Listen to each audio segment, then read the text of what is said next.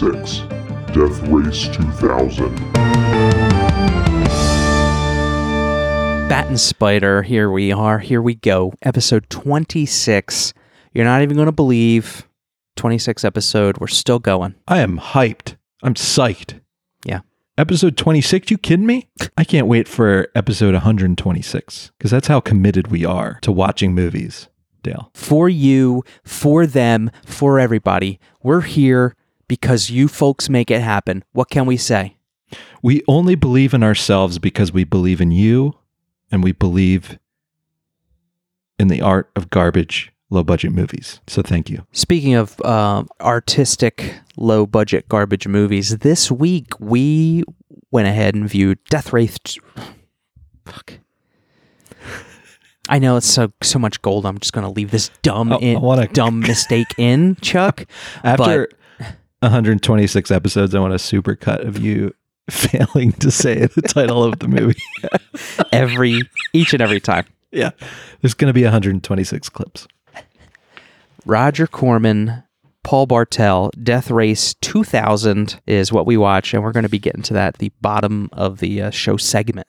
Oh, yeah. What else, Chuck? I mean, it's late. I made us record late tonight, so we're just running on like fumes. Oh, man. Right? It's like, phew, you know what? It's fine, Dale. It's like we're standing online at the United Artists Capital City Twin Theater in 1988, waiting for the midnight movie to start.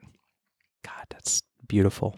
when I was a kid and I would go to that theater every, before every feature they would play an ad with this little it was like a early computer generated pair of lips with like a top hat and I think a magic wand Yeah. and it would advertise their midnight movies they would do every weekend. And it blows my mind. It's like, oh my God, like that was not even that long ago and they were doing cool. I think it was usually Rocky Horror or something like that, or Pink Floyd The Wall. Um, Yeah. I think I did have my mom, my mo- I made my mom take me to see Pink Floyd The Wall at midnight at a theater once. F yes, man. God damn. I would do that in a heartbeat now. F yes. yeah. Probably the first time I smelled marijuana smoke was in that theater. I went to uh, when I first moved here. Around this time last year. I went to go see Brit Floyd. oh my, The, what is uh, that? It's the number one uh, touring tribute band to Pink Floyd, and uh, yeah, that was there was some marijuana. Um, like what is what is the ec- what is the exhaust of a uh, of a of a Just like- vaporizer? What's that called? just just the the it's like a tailpipe of a Yeah. of a like a vaporizer like a Yeah. just like in front of your face probably at that concert i think there's a band that i would see at like every event growing up in central pennsylvania they might have something to say about maybe they're the number one pink floyd tribute act the machine ever heard of them Oh, the machine. yeah I went to go see the machine. did you how are they They were, I mean, hell, hell, they put on a they put on a great show. They Yeah. played a couple songs from Animals, which nice oh that's is cool right up there for me, my Yeah. friend. And uh, yeah, I saw It's like them. a- in, not a deep cut but that's like mid-level right Yeah, yeah, but I love it so. I love Animals so. And uh, Yeah. I was wearing an animal shirt, and then there was somebody else wearing an animal shirt, and we were waiting in line for the bathroom, and the guy's like, "Hey, we got a couple," and I was like, "Yeah, that's right, man." That's right. yeah, it was the the music of the machine was great. It was Yeah. just like their stage presence, their um like it just I, there was not, no no like it wasn't like they're not i think no they might pomp. have had good lights and stuff but they weren't like trying to look like pink floyd right yeah, they were I mean they were doing their best, right? And uh Yeah. I'm not like if anybody from the machine, if I'm first of all, look nobody t- CC the machine on Twitter after hearing me talk about it. I loved it, okay? Please don't drag me down. But like at the beginning of the machine, like the lead singer did have to click play on his Mac to like start the start the show. You know what I mean? Like Oh, why couldn't my boy get some help up on the up in the uh he had to hit play yeah. what was it like, was it like the the sound effects for like what's that from time from dark side it was but it was audio and video. It was like oh iMovie. God. That and just breaks the whole illusion. and ha- like halfway through the show, his his laptop battery started going dead, and it would like it came up over top of the uh, presentation. Like the Don't stop. Stop this. I can't. I can't handle this. look No. as a real treat to you guys.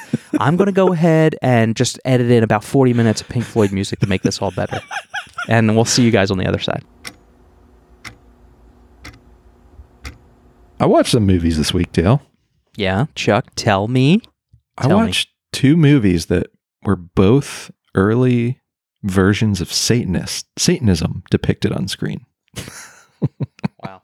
I didn't plan this, but it's just I've been on this kick of watching old Universal, mostly Universal movies, of the like the not off-brand, but like off monsters. Like they're not not like the Frankenstein's or Dracula's, but like the other ones that maybe like Bela Lugosi and Boris Karloff are in and stuff. Um, but actually, this one, the first one is actually it's a Val Lewton produced one, The Seventh Victim, which it looked it had so much promise. i, I only gave it three stars. It's from 1943, Mhm.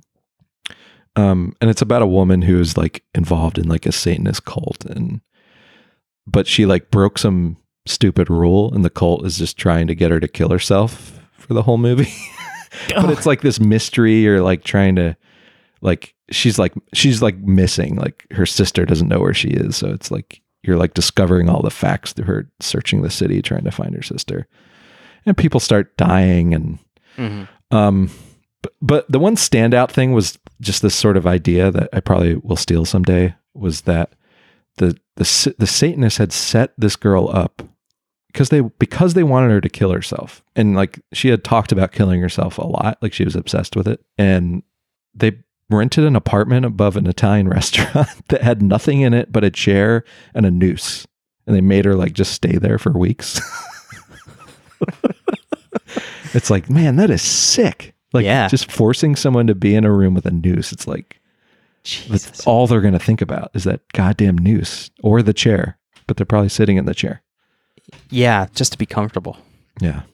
Um but it's an interesting movie. Uh it's it's worth watching i think just for historical purposes. And then i watched the black cat. Absolutely blew me away. It's uh this is a boris and Bela jam. And it's about two guys who like served in like a in i guess it was world war one together and they're they're reunited. And one is like um just evil boris's character he's just evil through and through. He's an evil guy. He's got like girls pickled in like these giant glass jars like in his basement.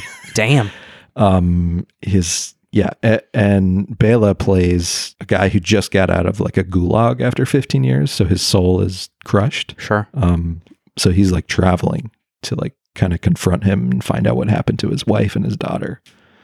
Uh and it's just kind of these two like in a gentlemanly way kind of just like going at it like in a very polite 1930s way. Yeah. Eh, but the ending of this was like i mean it's the 30 this was pre-code they call it. So Yeah. there's some harsh ideas in it but they you know it's still like they didn't like show blood or anything. But holy crap the way this movie ends i was very satisfied. Like i think the modern horror fan will be like holy crap. Uh there's stuff hinted at that's that's pretty intense. Um and that's even after the uh satanic uh the attempted like satanic like uh, ritual and sacrifice Damn. the black cat, huh? yeah it's really good and it's like it's another one of these like it's like the black cat it's like a that's like a post edgar allan poe story but it has absolutely nothing to do with it like Yeah. the only thing is Bela Lugosi is deathly afraid of black cats, and every time he sees one in the house, he just screams in horror. and it's like it has nothing to do with the plot or anything. But holy crap! If you have not seen the Black Cat, man, I, I just uh, and if you have any affinity for old Hollywood, to you know, and the, these old monster movies, you gotta see this. It's, it's 1934. else. Yeah. I just put it on my watch list as I was p- both paying attention to you. Yeah. Tell no, me I- about it. No. And surf to letterboxd.com. It's the greatest compliment. I saw you. I saw you mousing over there, and I was like, "Yes, he's doing it." I watched two of three of uh, Lucio Fulci's. Now, Dale, I'm a Fulci virgin. I don't even know if I've seen any of them b- besides clips. So, So yeah, same for me. Um, I watched. Uh, so apparently, there's this trilogy of. Um, I forget what the trilogy is called because we're live. I'm going to look it up. It's called the Gates of Hell trilogy, and the first two that I watched are uh, the City of the Living Dead and F- the Beyond. okay. And the way they are related is in both a gate to hell is opened Mm. and uh, what you have to think about in these two flicks, they're very similar in that um, something evil happens very close to a portal to hell, and apparently in this universe there are seven. Um, don't ask me why or if they all get addressed by the third one or not, but Yeah. um, uh, and they take place in the southeastern United States in Louisiana and Georgia, Savannah, Georgia. Uh, but uh, something happens, a, a, portal to hell it kind of opens, and the dead start coming back to the world. But not just the dead, not zombies, but just like evil shit in general Mm. starts like leaking out and influencing the living around the portal and stuff like that. And uh, um, when I say like evil stuff, I'm not talking about like zombies biting humans, but you think of it more in the sense of like phantasm, where this like gory stuff will happen Cool. to the living um in like in creative ways where the the sound effects department really gets to sort of take advantage of um their abilities right and Yeah. it gets creative it gets super gory and that's probably what i mean the beyond the second of the two was a lot more it made sense the first one seemed to be more of like um, I couldn't really follow the running thread through it. Um, Yeah. I hope nobody takes offense to that. Is But- that, is it, uh, it, it- sorry to sidetrack you. Is this the first one, City Limit? Is it really boring?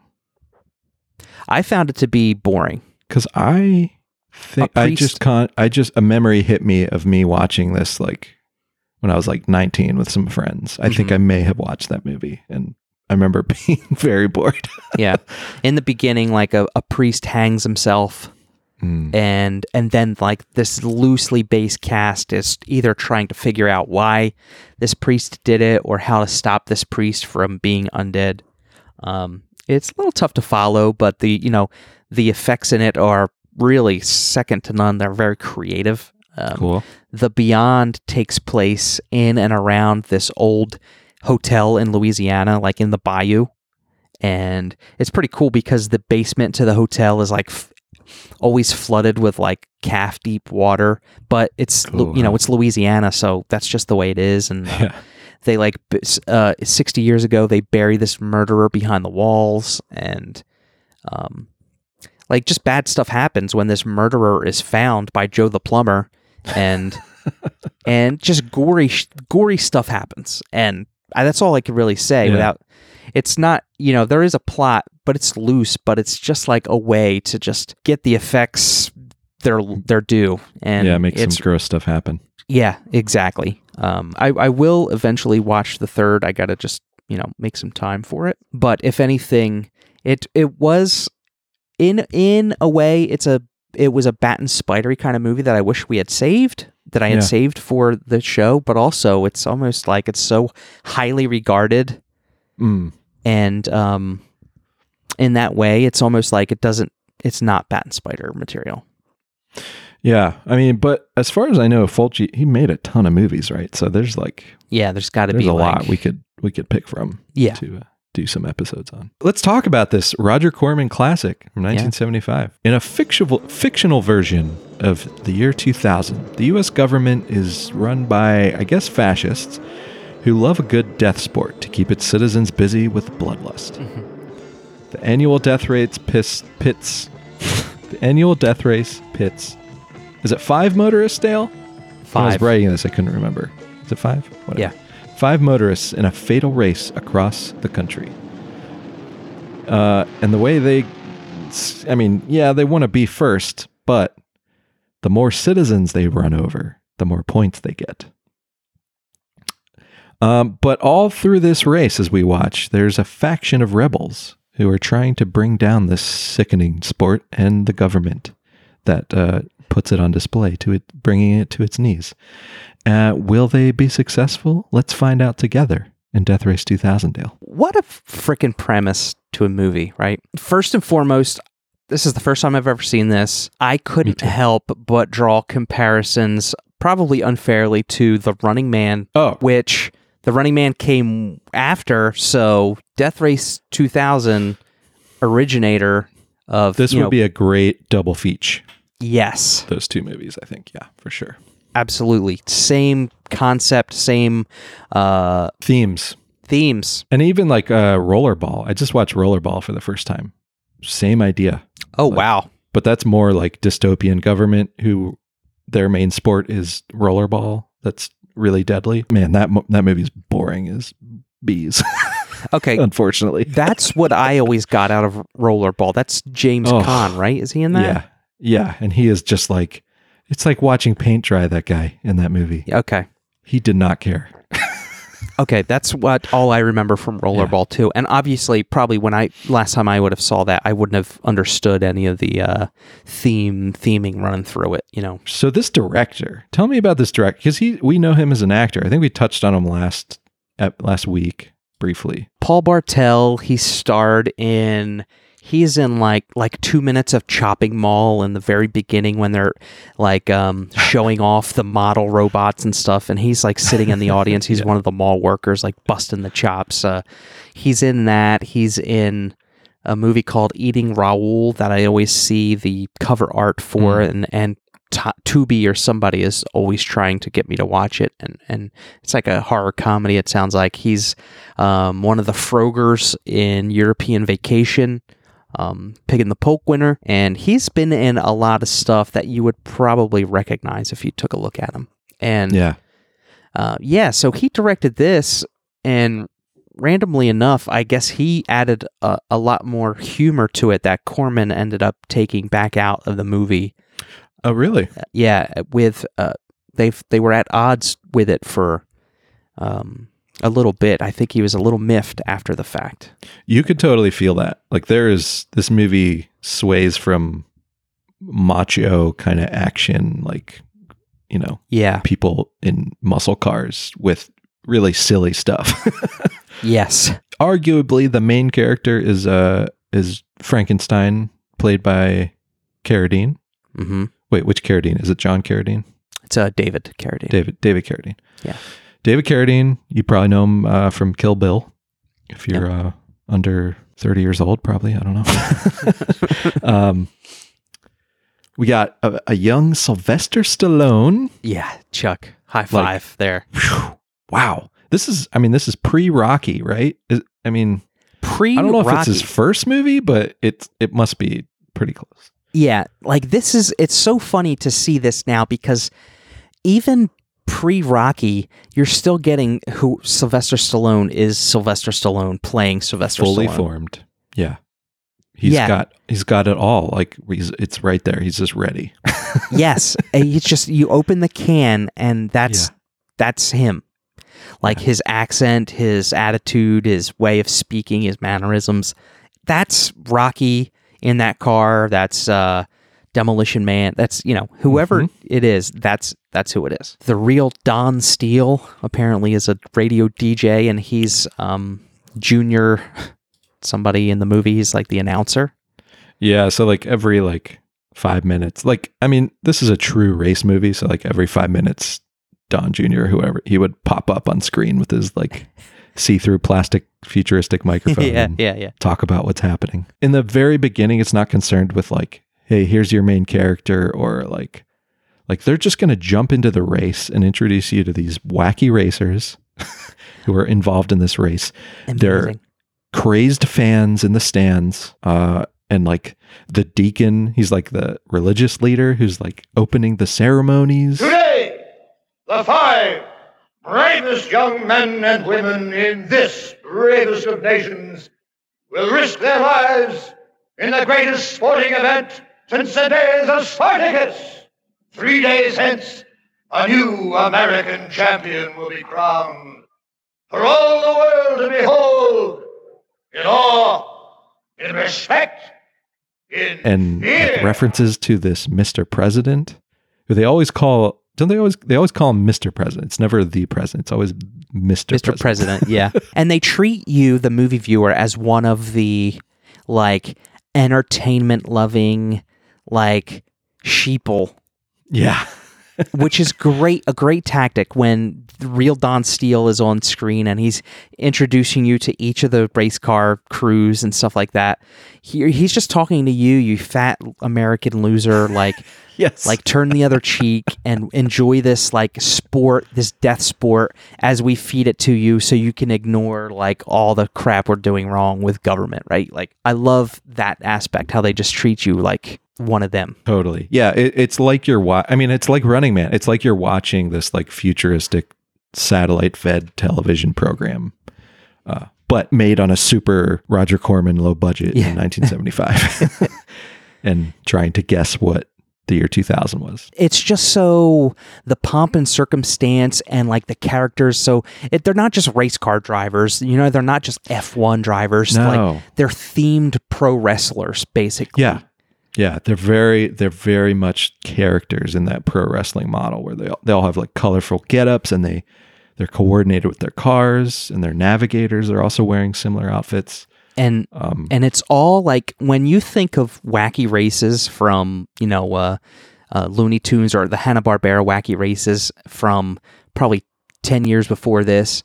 It's I mean it's that like Yeah. they just took that concept and and worked it into this model of like U.S. government sponsored sports entertainment to keep you Yeah. know the people happy like you know uh, like Roman the Roman Colosseum in a way like just yeah, give people Yeah. what they want and very much so that because it's there's a huge dose of of violence that is injected into right wacky races in this. yeah yeah and they all have their navigators which through some conversation you find out it's not just somebody who like gives you directions but these people they work and they earn their spot and they become like their sexual partners to the drivers if that's what the driver wants you know what i mean? Like yeah, they might not even have this relationship with the driver before they meet at this race just like frankenstein's navigator uh, yeah, but they've they earned their spot through you know being underneath that and, and and eventually they get called up but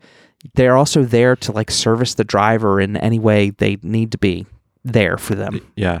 Uh, like like uh, beverages while they're driving, they need a beverage with Right, a metal yeah. straw.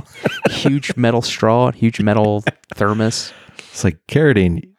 Carradine's got some chompers. I was worried about his teeth on, with that metal straw. yeah you know if you hit like the slightest bump with these cars Oh yeah.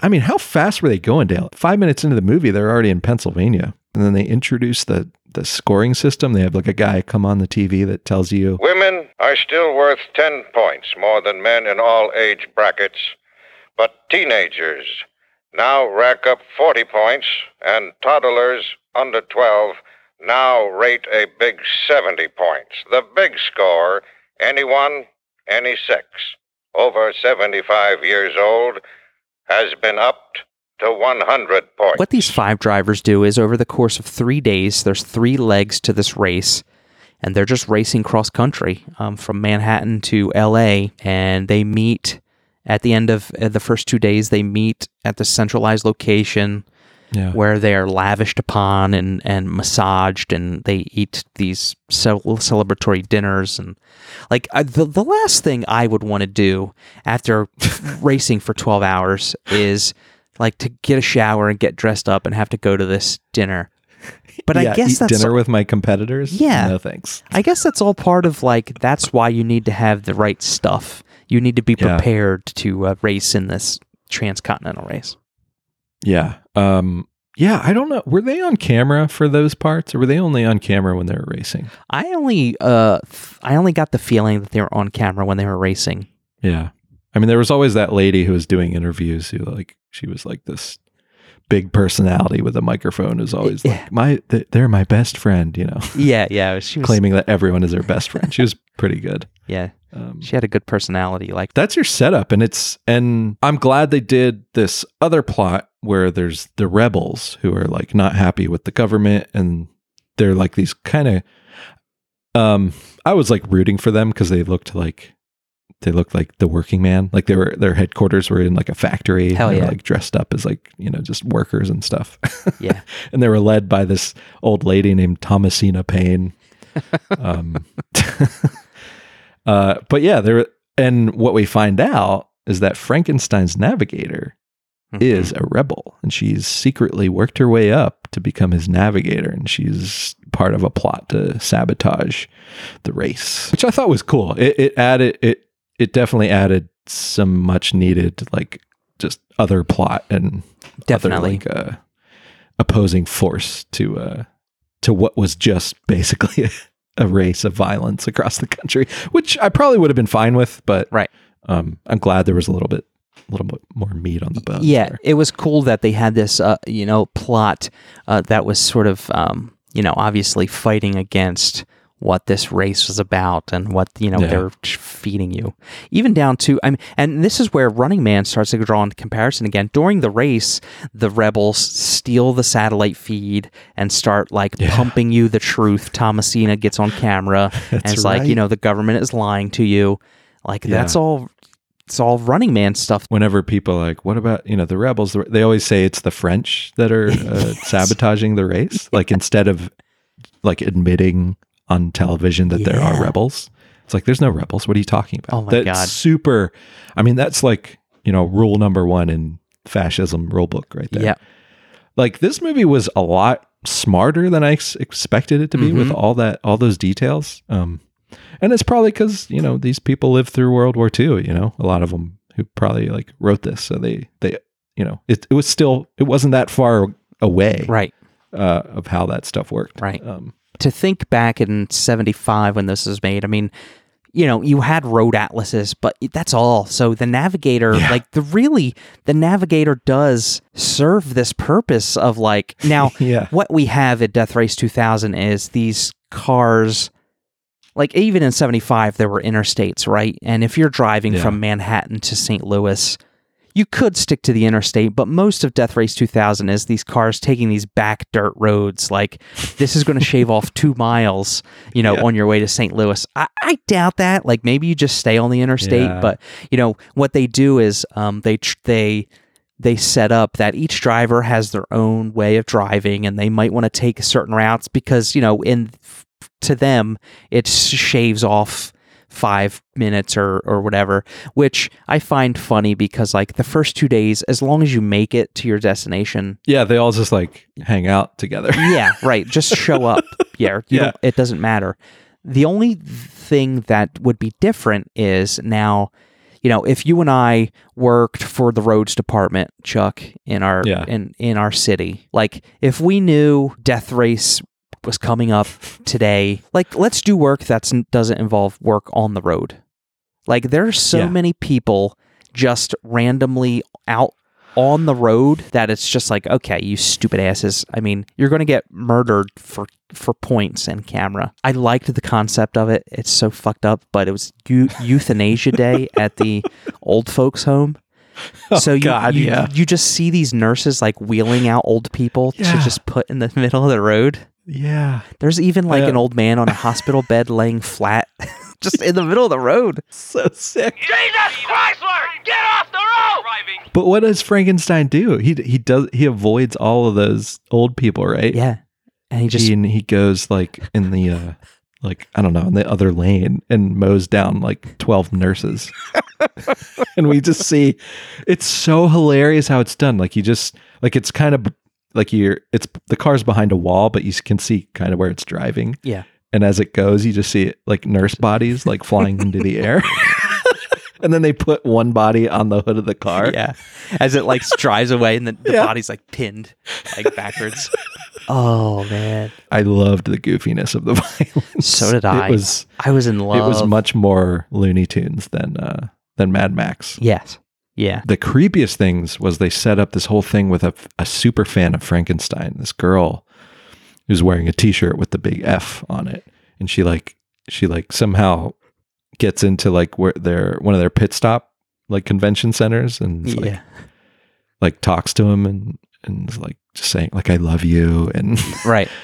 and like she like I think she like wants him to like open up and love her back or something, something weird. Um, but he's just like you know he's in he's in full leather outfit and just like Yeah. whatever kid get out of here Yeah. and, and then like he's back in the race like the next day and she's just out there like with her with her other groupies and she's just standing in the middle of the road ready and to be and she's got like this favorite driver she's got like the ceremonial gown on like she's Yeah. ready to give herself and to die the way frankenstein would want yeah to kill and he one. just does it He no just does it.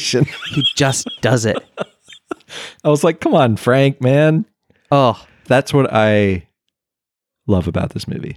i know and what about the like you you find out through conversation of, of david carradine to his navigator but it, david carradine is like jason bourne like and frankenstein frankenstein is just a concept I loved that. oh my god it blew At my first, I was let down because Right. they they do the reveal where his mask he takes his mask off and it's just oh, it's just regular old David Carradine Yeah. under there. yeah it's just david carradine yeah the scars are fake; they're part of the mask, which I mean is pretty genius. Uh, but I was a little mad oh yeah at first. Yeah, it would have been so hella cool to have yeah, an actual like pieced meal man.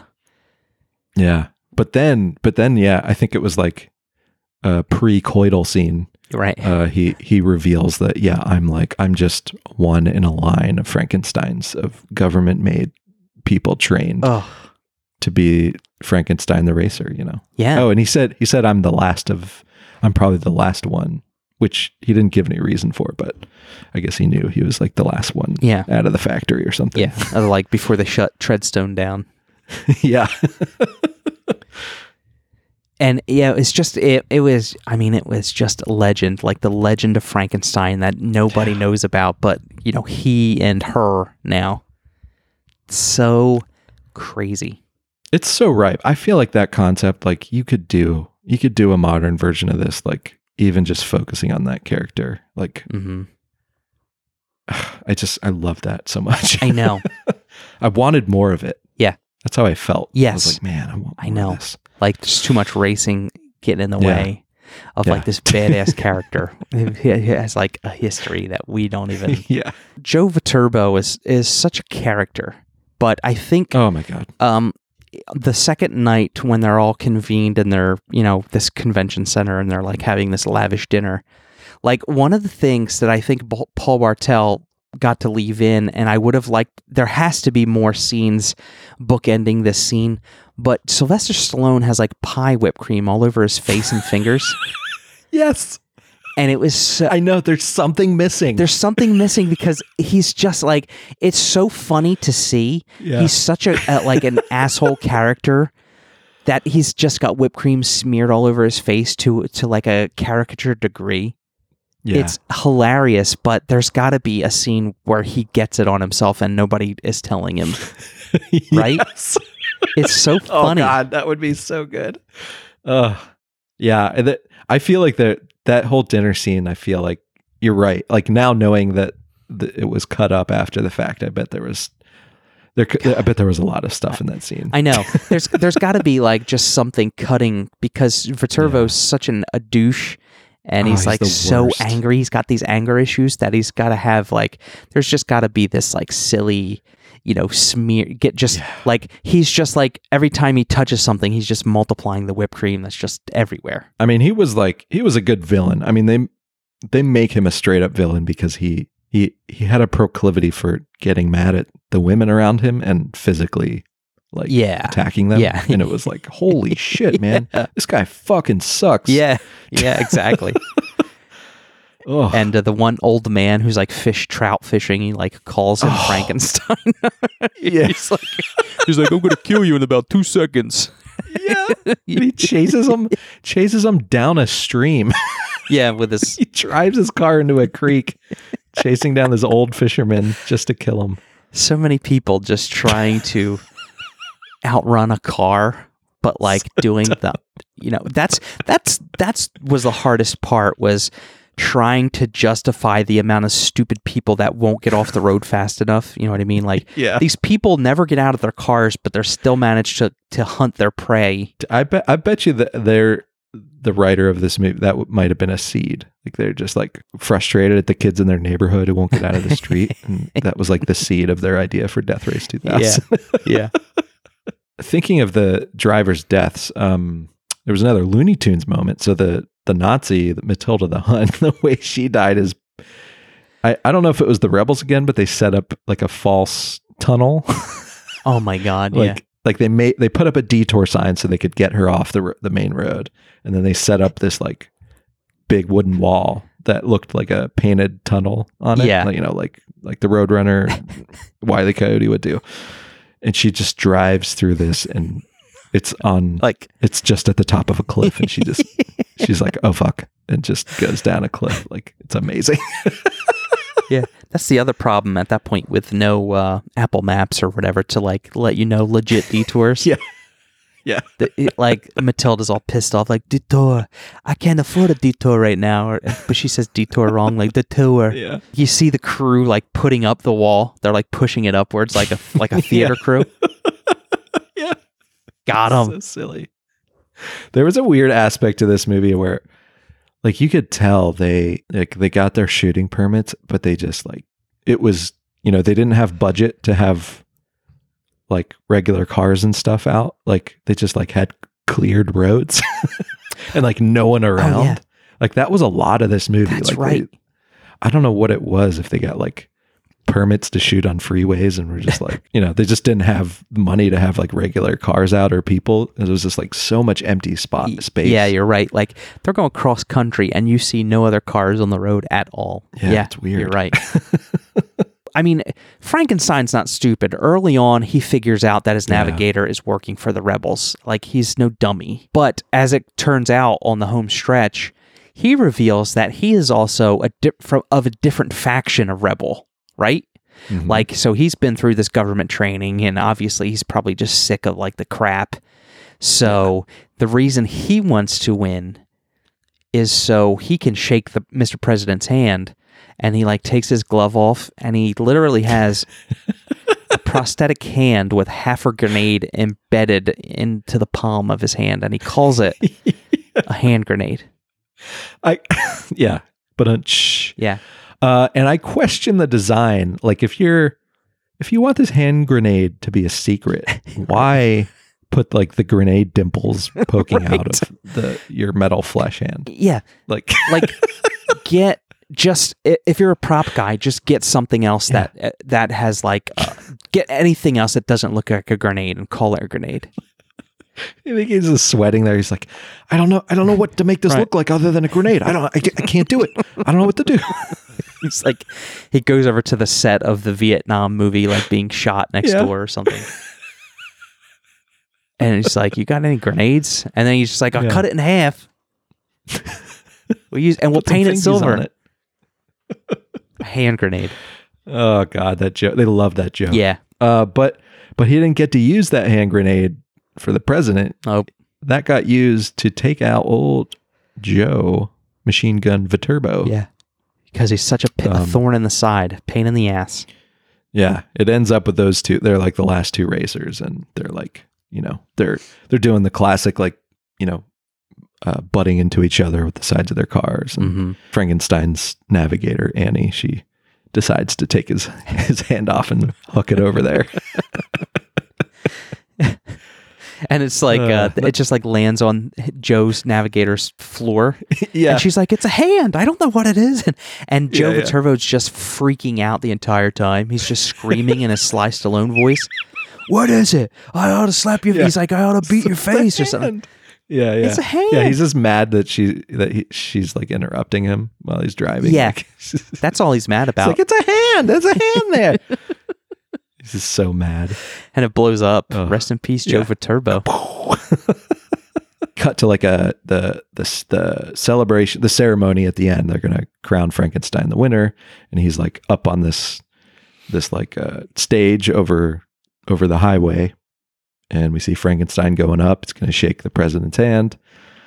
Um, but all of a sudden, the leader of the resistance is in the crowd, and she shoots Frankenstein in the shoulder, and it's like chaos. And you're like, "Holy crap, what's going on?" Um, but they pull Frankenstein's mask off, and it's his navigator. It's not even him. Yeah. Um, and in all the chaos, uh, the president's like, "Holy crap, what's going on?" And all of a sudden, we see the lizard mobile come out Yeah. of the distance, and and it's uh David Carradine comes up from he's like hiding underneath, and he's naked. yeah, he's, he's completely naked. Maybe he's got his Yeah. black leather underwear on. Maybe. oh, he had uh, black leather Yeah. underwear, of course. But uh, and he he, He's, he but he's like yeah. David Car. He's like like almost zero body fat, like kung fu show David Carradine. Like he's got Yeah. nothing to him. yeah, scrawny man. Yeah. And he uh he he jettisons his lizard car towards the like the big dais that Mr. President yeah, is on and he like crashes right into it. yeah. So he gets his kills the president.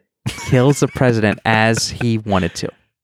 Yeah, and like the crowd starts chanting Frankenstein. Like after the initial shock wears off, everyone's like, "Yeah, there's rules!" And they like they hold him up and start chanting Frankenstein. I know. Frankenstein. I loved it So- so, it's like- much. Yeah, it's like that you just gave them what they want. Like they just killed Yeah. your president and you- they're just loving it. They're loving I it. love it. And then they even top that, and then they cut to Frankenstein marrying his um his navigator, and they're calling him President Frankenstein. Mr. President Frankenstein. Mr. President Franken, and now he's the president. Yeah. and he's like he's putting all the rebels in charge of everything. like he canceled the death race, and A bot. Yeah. uh, oh god, it's great. Oh my god, it's everybody's freaking out. They're just loving it, but they're also like Yeah. uh they realize they're kind of out of a job and the real Don Steele Junior Junior Day or whatever his name is, yeah, like he's the flamboyant, you know, he, he's been with us from the very beginning announcing this race and stuff and like the this Mhm. race is his life. He's like you can't do that. This is the this is what the people want. This is this Yeah. is a yearly tradition. And uh Mr. President and his wife like climb into the car and they just run him over.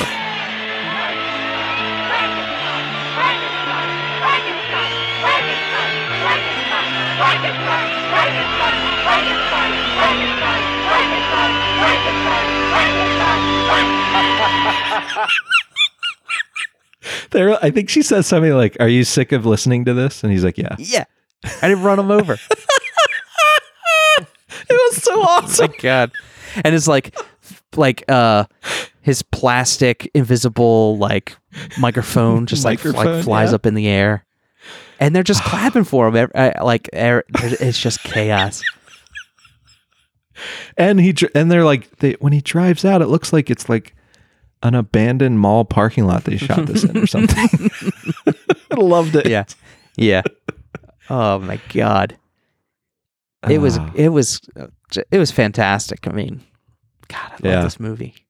i like it even better i mean an aspect of us doing this show is i i often like enjoy these some of these movies better after talking with you about them Yeah. I know, right? Yeah.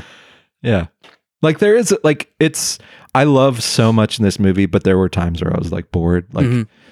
the racing is not the racing action is not very well done like like imagine if they Uh, had just gotten some like like real like stunt dudes who like did like you know the original gone in 60 seconds or whatever like in the 70s and you know to do some really cool and maybe it was just like you know the way they shot it like it wasn't they didn't have like you know a good crew to shoot action like that Right.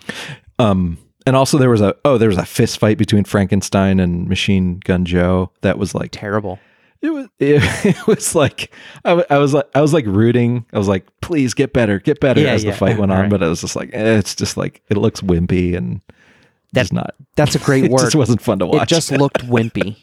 It looked Yeah, wimpy, yeah. and it it, Yeah. was like uh, it looked like a fake fistite from like a 1940s movie or something. yeah exactly yeah yeah it just wasn't it just didn't give me what I wanted for a a movie that was so good with its bloodlust like I just wanted hmm uh, you know more visceral fighting and more and the car i wanted the cars to feel more menacing i think and just like I don't know. I don't know. Yeah. I'm not a cinematographer, so I can't like. I feel like I can't describe what I want, but I yeah. you know, I've seen movies with cars where you know they, they just really good at getting that feeling of you know of roaring engines down a highway. and, it, and, more to that it's i know i know what you're trying to say and i, I also i can't put put it into words what it's lacking but i mean these cars are like they're like the go-karts that you find on the new jersey boardwalk like and it costs you $30 for a five minute ride um, they're not like cars in the sense that we know but they are like looney tunes themed Yeah, they look like cars made up cars. Yeah. yeah. But it, this movie has a lot going for it. It's super unique. Should we uh, wrap up the convo? Yeah, Death Race 2000. Check it out. Yeah, I think it's a win. I think it's a win. You should watch this. I think it's a win. Just Yeah. the world building. It's great world building because I mean it may be lack of budget, but they didn't. It's not like in your face. Like it's just like Yeah. implied stuff and We have ourselves some uh, emails and voicemails to get to. Can people leave us voicemails and send us emails, Dale? Chuck, yes, they can. We have an email address, batandspiderpod at gmail.com. Write us your emails, send us your voice memos, however you want to record uh, your voice, send it to that email address or call the official Bat and Spider hotline. Our phone number is 315 544 0966. And then I just connect a couple wires, boop, boop, and you leave your voicemail there, and I can play it right here on our podcast. First one our, from our friend Severin. I was wondering if you guys have a 31 days of October list. I made mine midway through September, and I started today with Street Trash. Mm, classic. I love that. Movie. Yeah. Um, no, honestly, I don't have a third. I don't have a list. Yeah, me neither. I, Yeah. I, I'm, I'm not very fun with these October like lists and things. Like I just never. Yeah, I don't know. I'm watching. We're watching these movies anyway. yeah, It's like Right. it feels like extra work to like have to make a list and have to watch a movie every day. Like and as much as uh, I'm too much of a realist to uh, know that I can't make any, I can't make myself a list and hold myself to it. Not in my no way. my chaotic You lifestyle. kidding me? I am a I am a creature of whim. Like whatever Yeah. I'm obsessed with in the moment. Like I'm not gonna be able to pick something I want to watch three weeks in advance. Yeah, no way. Uh, and no, no way. way I will watch it. Next up, um, TJ Hamilton. TJ Hamilton on the Instagram. Hey guys, Nice. love the show, but you missed some of the truly gross aspects of Shivers. Wow, did we? Okay. I was a kid in the 70s. Did you see the decor in those apartments and bathrooms? People really decorated like that in the 70s. It was gross. wow. Uh, that water pick David Schwimmer was cleaning his teeth with in the first scene. We had one. We had one of those. It was gross. Did we talk about the water pick? Uh no, I and I wanted to. I mean, I made I made a note in my phone. That water pick was grotesque, and it was uh, medieval. It was shoved in his mouth. Like they didn't really show it. Like he, he didn't have his teeth out like going to town. Right. It was just sort of like in his li- his closed lips. Right. But but yeah, I guess I guess back then that the water pick was probably seen as like a, the futuristic like flossing I know, toothbrush, right? Like especially in your futuristic apartment complex. You know. I remember I asked my dental hygienist last year about water picks. I was like, "Are they any good?" And she's like, "No, they're you should just floss. they're they're not very good." Wow. truth comes out. Yeah. I'm glad you asked. I mean, because they're tempting. It seems fun. It right? does. It does seem fun. But that thing is Yeah. going to sit on your sink and you're going to use it twice a year and your your mirror is going to look disgusting. You know that. yeah, I, I I bet that is a pretty messy operation. Yeah. Because you got to have your mouth open to see what you're doing, right? Yeah. So it's just going to be just gonna- splat. Your the lenses of your glasses are going to be just splayed. Yeah. Uh, oh, I'm glad Tim brought up the the the decorated the decor of the apartments in the building because I read that they literally put the crew just put advert like like flyers in the the elevator of the real building and we're like, hey, ca- if you're up for it, can we use your apartment to shoot a movie? Oh my in?" god, that's amazing. So they were like just decorate. They were decorated by real people. Like it was not set dressed. That's- it was just like people's real apartments. that's badass. Yeah. so it's like it's real. Next up, Hobo Salary on the Instagram. I just finished Death Race 2000. Been wanting to see it forever, and Dale's pick was just the kick in the ass I needed. Growing up, The Road Warrior was one of the few VHS tapes I owned. That meant many repeat viewings, and as a result, a penchant for batshit card movies. I'd love to hear you two discuss the Ozploitation classic Dead End Drive In, or a favorite of mine, 1977's The Car, starring, starring James Brolin and Ronny Cox. Anyhow, Death Race 2000 was a blast. Keep bringing the hits, and I'll keep listening. Dang, I want. I I don't know those movies. I want to watch those. Yeah. Holy cow. I, I've for some reason I think I've heard of the I, I've heard of the car, but that's all I know. Yeah. I think I remember seeing the movie poster for the car, but Dead End Drive-In, okay. Yeah. Ozploitation, oh yeah, Yeah. We need to. Yeah, we need to check the Ozploitation um, checkbox Yeah. at some point. Th- That's awesome. Thanks for those recs. yeah. Thanks, Hobo. Next up, our pal Yoli. Yoli. Hi, Chuck and Dale. I enjoyed Death Race 2000 way more than I expected to. A car racing movie with Sly Stallone sounded a bit eh to me at first, and I considered skipping it. But then I thought, hey, I'm along for the ride on this bat and spider coaster wherever it may lead. So, uh, so I opted to dive in, and I'm glad I did. It was ridiculous, sure, but a fun ride. David Carradine was sassy. The blood splatter and explosions were a lot of fun, and the hilarity of futuristic films shot in the 70s never disappoints.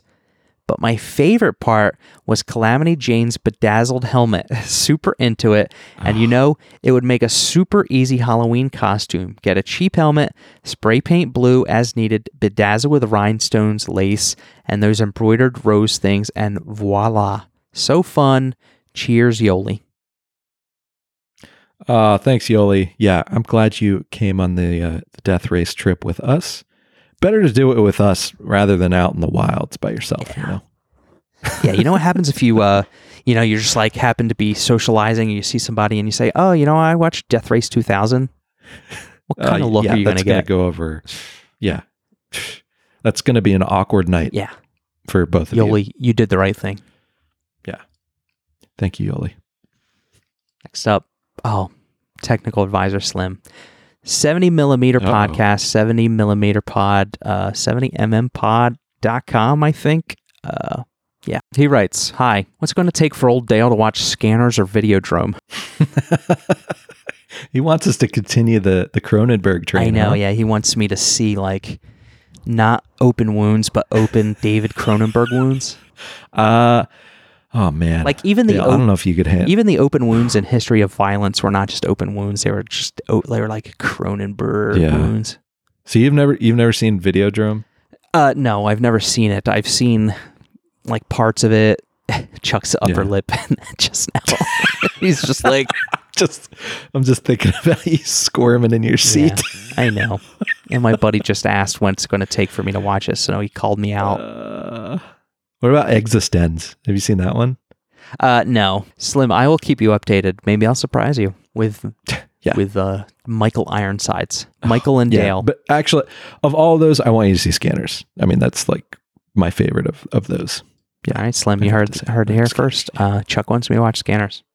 I'm not. I'm less of a. I'm not a huge Videodrome guy. I know it's like everyone loves Videodrome, but it it didn't hit me that hard when I saw it. I don't know. Maybe I'll surprise Whatever. everybody and watch both. We'll save it. We'll save it. Oh, uh, so this is a this is a follow up from our boy Severin. Dear Bat and Spider, I would like to say I think the Discord server is great. I wanted to thank you again for the invite. And I read that only only on the air to uh, remind everybody that we have a Discord server now, Chuck. Yeah, yeah. Um, it's been going great. We're uh, chatting up a storm over there, and people are sharing pictures of their their movie collections and posters and all kinds of stuff. Um, yeah, so please join us over there. And if you go to now, if you go to batandspider.com, uh, they'll you'll be confronted with a page of links to get everything we talk about on this show, including the Discord. Um, yeah, and yeah, it, the link up there should work. Uh, I know I had some trouble with people getting it to work because we're new to Discord, so we're still figuring it out. Yeah. But the link should work now, and you can come in and join us. And don't be scared. I I, I feel like a lot of people are like, "What's a Discord?" Um, Yeah. So I feel like our audience skews a little older, and Discord's for like what are they called? Zoomers. the, the Generation Z uh, that live on Twitch and stuff, and they talk through Discord. Um, We could. F- but yeah, it's it's cool. It's a great way. It's like it's like Twitter without everyone watching. yeah, It's a, for a, good- a small community. You know. it's, we get some good conversations, and if uh, you know, just join. You don't have to talk, and maybe you just feel comfortable to jump in every once in a while once you see what Discord is about. And we're, uh, you know, we're a friendly bunch over there. There's a couple of us, and we're uh, Yeah. we're chatting it up. Lurkers welcome. Yeah, absolutely. You don't have to talk. You just watch us jaw. And yeah, as Chuck mentioned, uh, no more needing to go to our Instagram link bio to check anything out. We uh, everything is streamlined. Go to batandspider.com and Chuck set up a cool way to be able to just hit everything. So don't you don't have to check show notes. You don't have to check Instagram. Bang. Yeah. Bookmark it. Make it your make it your start page. Please. okay. This is a portion where we get into the uh, voicemail segment. And first up is from our friend, Video Nasty himself, Dirk, who, Oh, who no. warns us Yo, yo, yo. Sorry I didn't watch the film you were doing, and it's a two minute voicemail. As Kurt Cobain might say, all apologies. Here we go. Strap in. Hello, this is Dirk. Dirk, feel good calling in to Bat and Spider Pod. How are you guys doing? Are you all right? Yeah, yeah. Let's good, dispense with Yeah, the foreplay and get straight to the nudie prod. This week I watched a film I'd never seen before. The Beast Master. Oh my God. More happens in the first five minutes of this movie than in the entirety of that there film, Midsommar, that goes on for four hours. A child is taken from its mother's w- womb and magically transported into a cow's udder. And then later on, within a few minutes, the witch who did this delivers the child and is about to sacrifice it before the most dad looking person I've ever seen in the world happens upon the scene and kills the witch with a boomerang blade. Hell yeah. It's crackers. Welcome. And then, how about this? Later on, some ferret looks like it's going to die in quicksand, and I was more emotionally invested in that scene than I was in who Ray's parents were in Star Wars. Talk to me about Marc Singer. Talk to me about him. Uh-huh. I don't think he had a drink of water or any carbohydrates for the three years before this film. That guy was ripped to Yeah. shreds. He was. What about when he was just running in the water, swinging his sword around, just having a laugh because he had a great big sword? I'd do that too if I had a great big sword. I'd run around just swinging it in the water. Oh, it's a shame he was engaged in a bit of casual sexual assault, wasn't it? Probably be named in the Me Too movement if it was modern day times. And there's a fair mm-hmm. few boobs in this film, but no willies. Bit of a discrepancy. but I very much enjoyed it. I grew up on Hawk the Slayer, not this film, but what a beautiful experience. Thank you, Bat and Spider, for introducing it to my life. Love you, peace out. Wow. Holy smokes. He watched The Beastmaster. and and he just recorded uh, an episode of a podcast for Beastmaster, Beastmaster He did. that we don't have to do now. yeah. Thank you, Dirk. Wow. Dirk, that rules. Thank you so much. Keep them keep those reviews coming in hot. About John. I actually misheard him. I thought sorry to interrupt. I thought he said he watched The Beast Must Die, which is like an old British sci-fi movie, I think. Yeah. That I've always wanted to see. Uh so I was confused. And then he said Marc Singer. I was like, oh wait, he's talking about Beastmaster. You're like you're like googling like crazy was Marc Singer in the yeah. yeah, that's what I was like, shit. Yeah, Marc Singer. He was uh, the, later on in life. He did a stint on uh, Young and the Restless. He played like this stalkery type character who kidnaps.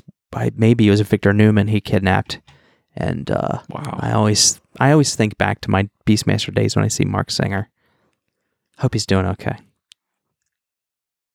John Amos so in that too. movie from uh, you know McDowell's restaurant coming to America wears like this thong type apparatus. You could see John Amos's A cheeks. Oh yeah. I've definitely seen that. That rules. John Amos rules. Yeah, he does. He's a legend. All right. One last voicemail. Let's get to it. Yo, what's up, Bat and Spider boys? Yo, long time listener, first time caller. Uh, I fucking love Shivers. fucking love the show. And if I could suggest one film for you guys to check out, one film that me and my brother watched late at night, Friday night, in our dad's apartment on El Rey Network back when we used to have TV. It was an Italian horror movie, but also an Italian Mad Max ripoff. I don't hear a lot of people talk about. It was called Rats Night of Terror. All right, keep up the good work, boys.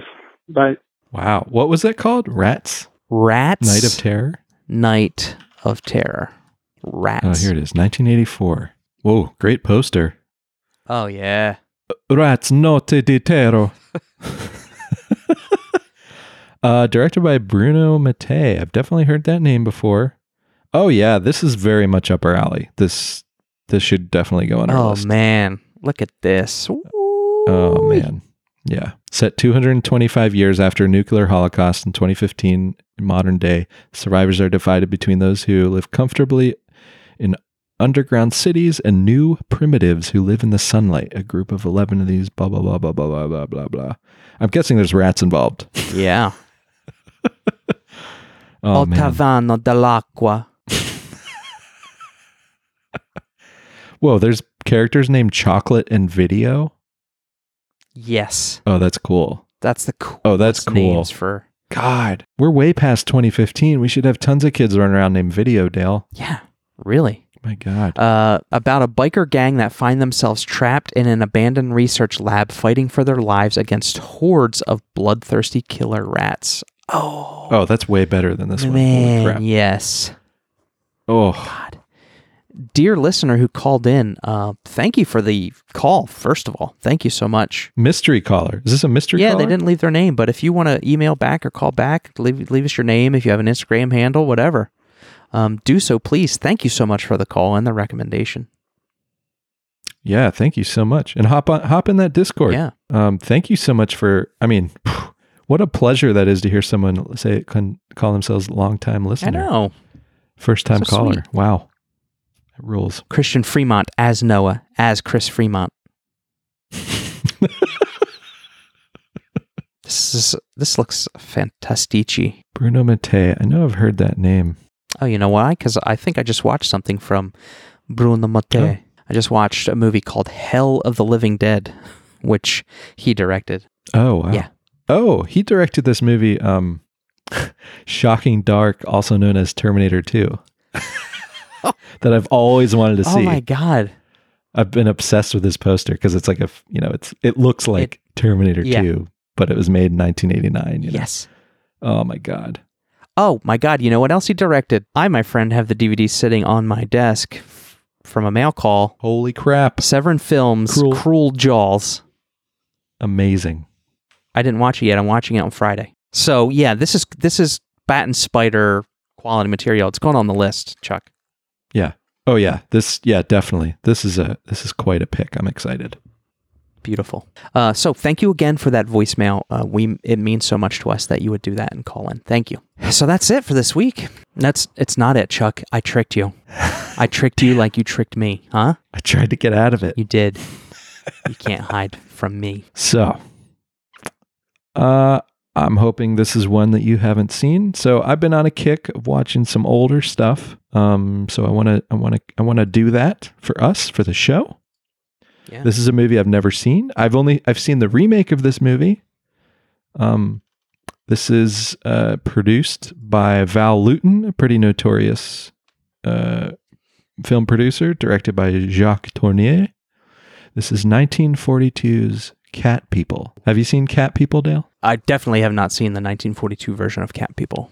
Oh, good. I definitely saw the 1982 version probably when I was too young to see Cat People.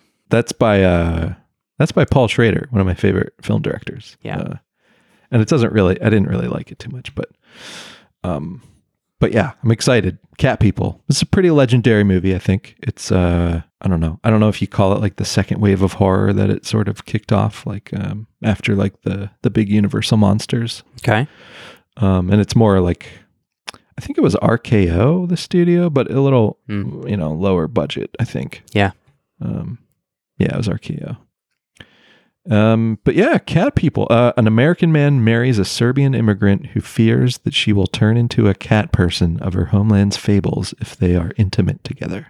Whoa. That checks off a lot of uh, uh, uh, bat and spiders boxes, uh, cats hmm and sex. yeah. So So, let's get into it. um, and this is a let's see. You might have to rent this guy if you don't own it anywhere, or if you're if you subscribe to the Criterion channel, it is on there. That was fun. That was great. It's like it's like three in the morning now. It's. I mean, that's my. That's on me, Chuck. I place that squarely. No, on my no, no. No, no. I'm feeling good. I had a green tea before we recorded. Okay. Just what I needed. It was great. Just what I needed. Dale, I'm excited to watch Cat People with you. Me too, Chuck. Until then, you're Bat. I'm Spider. I'm the machine. You're Brit Floyd. We're just pigs on the wing.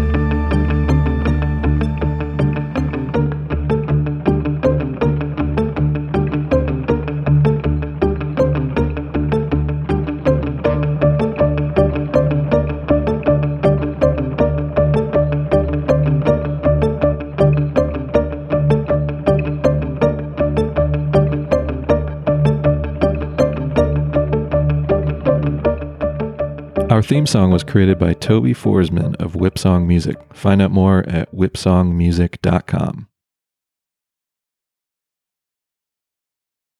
Did you hit stop already? I'm hitting stop. no, I, oh, I forgot. I'm gonna leave that in. Did you hit stop already? I'm hitting stop. We're recording Pink Floyd cast next, right?